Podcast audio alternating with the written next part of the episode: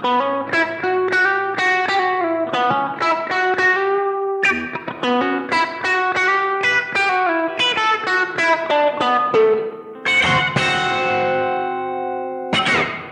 semua, kembali lagi di segmen Ngerti, ngobrol seputar investasi. Nah, jadi untuk teman-teman yang belum tahu, segmen ini akan ada aku, Isvi, dan Mas Raffi yang akan berbagi cerita serta informasi seputar investasi. So, langsung aja untuk episode perdana kali ini, kita mau ngebahas apa aja nih Mas Raffi? Kita bakal bahas topik tentang investasi secara umum. Pasti di antara kalian banyak kan yang masih bingung apa itu investasi dan gimana caranya. Nah, apa aja sih keuntungannya, resiko, dan segala macamnya. Jadi kali ini, untuk kalian semua yang tertarik nih, untuk tahu tentang investasi, cocok banget dengerin episode kali ini sampai habis. Nah, Isvi, aku mau nanya nih, menurut kamu investasi itu apa sih? Kalau menurut aku, investasi itu artinya mengelola aset. Jadi, nggak cuma manusianya aja nih yang kerja, tapi asetnya juga ikutan bekerja, gitu loh. Kalau Mas Raffi sendiri gimana? Nah, kalau menurut aku investasi itu sebuah kegiatan sebenarnya. Kita menanamkan modal, baik itu langsung atau tidak. Nah, dengan harapan pada waktu nanti kita itu mendapatkan sejumlah keuntungan nih dari hasil yang kita tanamkan tadi modalnya. Gitu. Jadi makanya aku bilang investasi itu adalah masa depan. Seperti itu, Isvi. Nah, kalau kita investasi tuh terutama kamu ya, kamu tuh biasanya investasi di mana sih? Well, jujur aja ya, aku tuh masih tergolong baru lah ya di dunia perinvestasian ini. Sejauh ini aku tuh baru investasi di saham aja sih. Kalau Mas Raffi sendiri udah investasi di mana aja tuh? Kalau aku ya, aku cenderung ke pasar modal. Kenapa? Karena seru aja gitu baca-baca berita emiten, berita saham, terus berita terkait kebijakan segala macam. Aku suka baca berita. Nah, karena aku terjun ke pasar modal gitu. Nah, pasar modal itu juga banget sih di masa depan. Karena kan kita tahu sendiri ya pasar modal di Indonesia ini dia bagaikan wadah yang sangat masih kosong sebenarnya. Hanya sedikit air yang baru terisi gitu di wadahnya. Nah, ketika nanti kamu bayangin mungkin 1-2 dekade kemudian ketika pasar modal di Indonesia ini udah bagus, prospeknya udah orang tuh banyak mulai berinvestasi, ya kamu bayangin aja kalau udah full tuh wadahnya itu dengan para investor-investor pasti kan penuh dan pasti menguntungkan banget kan buat kita. Nah, iya benar banget tuh. Tapi guys, tenang aja, investasi itu nggak cuma di saham aja loh, ada banyak instrumen-instrumen investasi lainnya. Nah, kalian bisa investasi di pasar uang, pasar modal. Ada properti juga, pasar, ada emas juga ya. Pasar valuta asing juga ada kan ya? Iya, bener banget. Dan bahkan asing juga tertarik berinvestasi di pasar modal Indonesia juga kan? Iya, bener. Nah, jadi sebenarnya Vi, aku mau nanya nih ke kamu ya. Kalau di pasar uang tuh biasanya kita investasi tuh kemana aja sih produk-produk investasinya? Kalau di pasar uang sendiri, produk investasi yang aku tahu itu ada yang namanya SBI atau Surat Bank Indonesia dan juga deposito berjangka. Nah, enaknya investasi di pasar uang ini itu memiliki resiko yang cenderung kecil. Jadi untuk teman-teman nih yang mau investasi tapi belum siap menghadapi penurunan nilai di masa depan, produk-produk investasi di pasar uang ini bisa menjadi salah satu pilihan teman-teman untuk investasi gitu sih. Nah, kalau di pasar modal itu yang kamu tahu tuh ada apa aja tuh, Vi? Investasinya tuh kita kemana aja sih kalau di pasar modal? Kalau di pasar modal ya, kita tuh bisa investasi di saham, terus juga ada obligasi. Kalau mau yang syariah itu bisa di sukuk. Terus juga ada yang namanya reksadana. Oh, kalau reksadana tuh berarti dia aman banget juga ya, karena dikelola sama manajer investasi tuh. Iya, bener banget. Jadi untuk yang misalkan mau investasi nih, tapi nggak punya waktu untuk pantengin terus IHSG atau segala macamnya, bisa banget investasi di reksadana. Ya benar sih, aku juga setuju sih, karena ya wajar aja sih, karena kan kalau misalnya kita minta tolong ke manajer investasi, ya return yang kita dapat juga nggak sebanyak kita main sendiri ya, pasar sahamnya. Tuh. Tapi reksadana nggak cuman pasar saham doang kok, ada juga pasar uang juga, kayak misalnya ya reksadana keuangan, dan lain-lain. Mas, tadi kan kita udah banyak nih bahas soal instrumen investasi. Nah, mungkin di antara teman-teman masih banyak nih yang bingung, Mas. Sebenarnya kita tuh lebih cocok atau lebih tepat itu investasi di mana sih? Sebenarnya kalau menurut aku sih investasi itu bisa di mana aja ya. Cuman nyesuain lagi ke kitanya masing-masing karena kan profil kita beda-beda nih. Ada yang mungkin dia takut berinvestasi dengan jumlah yang banyak dan di pasar modal. Contohnya misalnya saham, dia main saham tapi dia takut duitnya hilang. Nah, dia nggak jadi. Nah, ada juga tuh yang dia mungkin lebih berani. Ada juga yang konvensional. Balik lagi ya, ketika kita berinvestasi itu, investasi apa yang cocok itu kita harus nemuin sendiri ya. Kita nggak bisa cuma dengan nanya-nanya doang gitu. Nanya itu sebagai bekal sebenarnya. Namun kan di sisi lain kita juga harus paham dulu nih apa aja tuh yang dibutuhkan ketika kita berinvestasi dan mau kemana aja nih tujuan kita tuh. Sebenarnya tuh kalau kita investasi apa aja sih keuntungan yang bisa kita dapat? Sebenarnya kalau kita ngomongin investasi itu keuntungannya banyak banget sih. Kayak misalnya kamu bayangin deh, kamu nanti kan habis lulus kuliah itu nanti kamu udah bakal kerja, kamu bakal nikah juga pasti ya, nggak mungkin kan kita nggak nikah ya. Terus nanti kalian punya anak dan kalian berkeluarga dan kalian pasti otomatis ketika kalian udah berkeluarga kamu pasti bakal nanggung kayak anak kamu, istri kamu, atau suami kamu nanti ya. Nah, terus juga di masa yang akan datang juga pasti kan kamu semakin lama semakin tua gitu. Kalian yang mau investasi ini, para investor juga pasti tentunya makin tua ya pasti ada aja yang namanya penyakit, ada aja hambatan seperti mungkin kita nggak ada yang tahu ya, mungkin kita bisa aja kecelakaan nanti, atau mungkin nanti kita juga ada kebutuhan yang perlu banget gitu, kebutuhan dadakan. Kita nggak ada yang tahu ya di masa yang akan datang tuh seperti apa.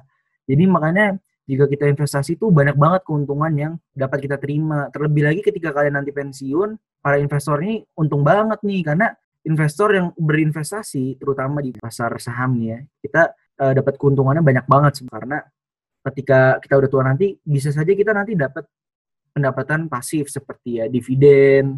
Nah, dividen itu kan diberikan sama emiten tuh. Nah, emitennya itu pasti bakal beri dividen tiap tahunnya gitu. Dan itu bakal jadi keuntungan pasif buat kita. Nah, makanya keuntungan kita berinvestasi itu banyak banget sebenarnya. Nggak cuma itu aja ya. Malah kalau misalkan porto kita udah banyak tuh bisa jadi passive income ya, Mas ya? Iya, bener banget. Apalagi kalau misalnya kita investasi di perusahaan yang fundamentalnya bagus banget. Dan dia mungkin tergolong growth stock ya. Jadi dia tumbuh terus. Dia prospeknya bagus banget di masa yang akan datang dan itu bakal nguntungin kita banget karena dia rajin bagi dividen pastinya ya. Iya benar.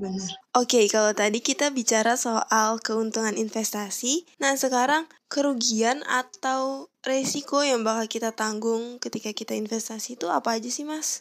Sebenarnya ya kerugian itu ya misalnya kita ambil contoh ya, mungkin pada masa sekarang ini ada yang dinamakan risiko pasar, seperti COVID-19 ini dia salah satu risiko pasar. Jadi ya kita kan nggak pernah menyiapkan sesuatu yang namanya COVID-19 ini ya sebelumnya ya. Kita nggak tahu nih tiba-tiba wah udah ada yang kena aja nih dan langsung drop banget kan IHSG-nya. Nah itu merupakan salah satu risiko yang bakal diterima oleh para investor tuh yang berinvestasi. Nah belum lagi risiko yang lainnya seperti misalnya sentimen pasar terhadap emitennya itu sendiri ya. Mungkin ya kita contoh perusahaan pertambangan, perusahaan batu bara, ketika harga batu bara turun ya otomatis sahamnya cukup signifikan juga. Ya turunnya ya. Bener. Terus yang baru-baru ini juga ada nih dari perusahaan rokok nih seperti Gudang Garam, MFP, ketika pemerintah mengeluarkan cukai langsung nih tiba-tiba turun. Nah itu salah satu risiko yang akan kalian terima nih sebagai investor. Nah bener banget tuh ya Mas. Sentimen pasar ini sangat-sangat mempengaruhi pergerakan dari nilai suatu saham gitu. So dari sini dapat kita tarik kesimpulan bahwa investasi ini punya banyak keuntungan tapi juga sebanding dengan risiko yang akan kita hadapi nantinya. Nah, aku harap sih ya untuk teman-teman semua nih setelah dengar ini bukannya malah takut untuk berinvestasi, tapi lebih selektif lagi dalam memilih instrumen mana atau produk mana yang akan diinvestasikan gitu. Well, akhir-akhir ini seperti yang kita ketahui lah ya, banyak influencer-influencer yang membahas atau mengangkat topik seputar finansial, lebih tepatnya di investasi, ya kan. Nah, pasti banyak nih dari teman-teman di luar sana yang mikir kayak, emang bener ya dengan investasi tuh kita bisa kaya, atau bisa gak sih kita kaya hanya dengan investasi saja gitu. Tanggapan Mas Raffi sendiri gimana terhadap pertanyaan-pertanyaan seperti itu? Nah, jadi sebenarnya kan investasi ini maknanya luas banget ya. Kita belajar di sekolah, kita belajar di kuliah, kita ngamatin orang tuh sebenarnya juga investasi yang bikin kita kaya. Jadi sebenarnya menurut aku ya, ketika kita ingin kaya hanya dengan investasi itu nggak bisa. Namun dengan kerja keras tentunya, dengan pengalaman kita, terus dengan ilmu-ilmu yang pernah kita pelajarin, khususnya di pasar modal dan pasar keuangan tadi gitu. Jadi ketika kita nggak punya ilmu ya percuma dong. Misalnya kita transaksi, bisa jadi misalnya perusahaan yang kita investasiin di pasar modal itu perusahaan gorengan. Ntar tahu-taunya duit kita 100 juta sekali tanam, seminggu kemudian habis. Kan bisa aja tuh. Jadi penting banget nih, kalau misalnya kita mau berinvestasi tuh, kita tuh harus belajar dulu gitu. Kita harus praktikkan gitu. Jadi kita kayak trial and error juga sih. Karena kan tentu saja kita ingin belajar sesuatu dan ingin kayak cepat itu ya sebenarnya orang hoki mungkin ya kalau aku bilang ya. Karena kan main di pasar modal juga pun kita ada yang namanya momentum gitu. Momentum di mana kapan kita masuk gitu, kapan kita beli, kapan kita jual gitu. Jadi kita harus bisa nih baca pergerakannya gitu. Jadi kalau misalnya dibilang bisa gak sih kaya hanya dengan investasi? Ya tergantung, bisa ya bisa enggak. Gitu. Tapi yang pasti tentunya kita harus tetap belajar, kita harus kerja keras kalau pengen jadi orang kaya gitu. Khususnya di bidang investasi gitu. Karena kayak di investasi itu menurut aku oke banget gitu. Tapi kan sebelum kita investasi kan kita tentu saja harus punya uang dulu dong. Nah, uangnya dapat dari mana nih? Kalau misalnya kita nggak ada uang, kita nggak kerja kan. Nah, kita gimana mau investasi gitu. Jadi intinya tetap harus kerja keras. Kalau kamu sendiri gimana, Vi? Kayaknya kan kamu bakal jadi ibu rumah tangga nih. Apakah kamu bakal bekerja keras untuk berinvestasi atau investasi aja nih duit dari suami? Waduh, pembahasannya agak cukup jauh ke depan ya. Tapi sih kalau aku sendiri untuk saat ini lebih milih investasi dibarengi dengan kerja keras. Karena seperti yang tadi Mas Raffi sampaikan, kalau kita nggak punya pemasukan nih, kita mau investasi dari mana ya kan? Menurut aku sih investasi tuh emang penting, tapi kerja keras juga gak kalah pentingnya gitu. Betul banget.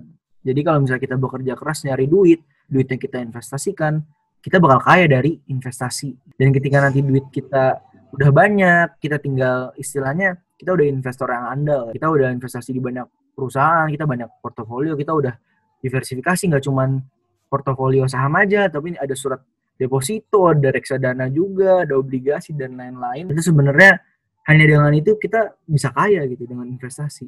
Tapi kan untuk mencapai itu semua kan tentunya saja kan kita harus punya penghasilan terlebih dahulu nih, apalagi kita masih mahasiswa kan. Kita nggak mungkin tiba-tiba dapat duit 1 miliar gitu ya, kalau nggak dari undian gitu. Nah, cuman kan undian kan cuman 1/1,000,000 orang gitu yang dapat. Nah, jadi ya tetap balik lagi, kita harus tetap kerja keras. Lagian juga kita ada di masa-masa emas lah ya, masa-masa produktif. Masa iya mau diem aja di rumah? Jadi kayak pepatah, bersusah-susah dahulu, bersenang-senang kemudian. Jadi kita, kali ini kita bakal nyibukin waktu kita untuk belajar nih investasi. Mulai dari caranya, investasi kemana aja, keuntungannya seperti apa, mantau berita dan sentimen pasar tuh seperti apa. Jadi kita tetap ngikutin perkembangan investasi nih. Nah, dari situ kita dapat ilmu yang cukup untuk bisa membenarkan bahwa kita bisa kaya tuh hanya dengan investasi. Betul banget. Jadi Mas Raffi sendiri singgung-singgung nih soal saham-saham gorengan. Pasti banyak nih yang pemula-pemula masih bingung, apa sih saham gorengan itu? Saham gorengan itu saham yang berminyak kayaknya. Saham. Nah, sebenarnya sih kalau ya? Kita ngomongin saham, ya benar. Nah, kalau misalnya aku bisa bilang mah ya, sebenarnya saham gorengan tuh nanti bakal dibahas juga nih, tapi di episode selanjutnya ya, jangan di episode kali ini nih. Karena kalau misalnya kita bahas langsung to the point-nya gitu, mungkin nanti topiknya bukan ya, pengenalan tentang investasi. Bener, makin banyak banget ini yang bakal kita omongin. Karena jujur, kalau kita ngomongin investasi, baik itu di pasar modal, pasar uang, dan lain-lain, itu banyak banget bahasanya. Gitu. Jadi, tunggu saja di episode selanjutnya. Jangan lupa dengerin podcast ini. Semoga kalian senang ya. Ya, jangan lupa follow channel ini. Sampai jumpa di episode selanjutnya. Dadah, sampai bertemu kembali.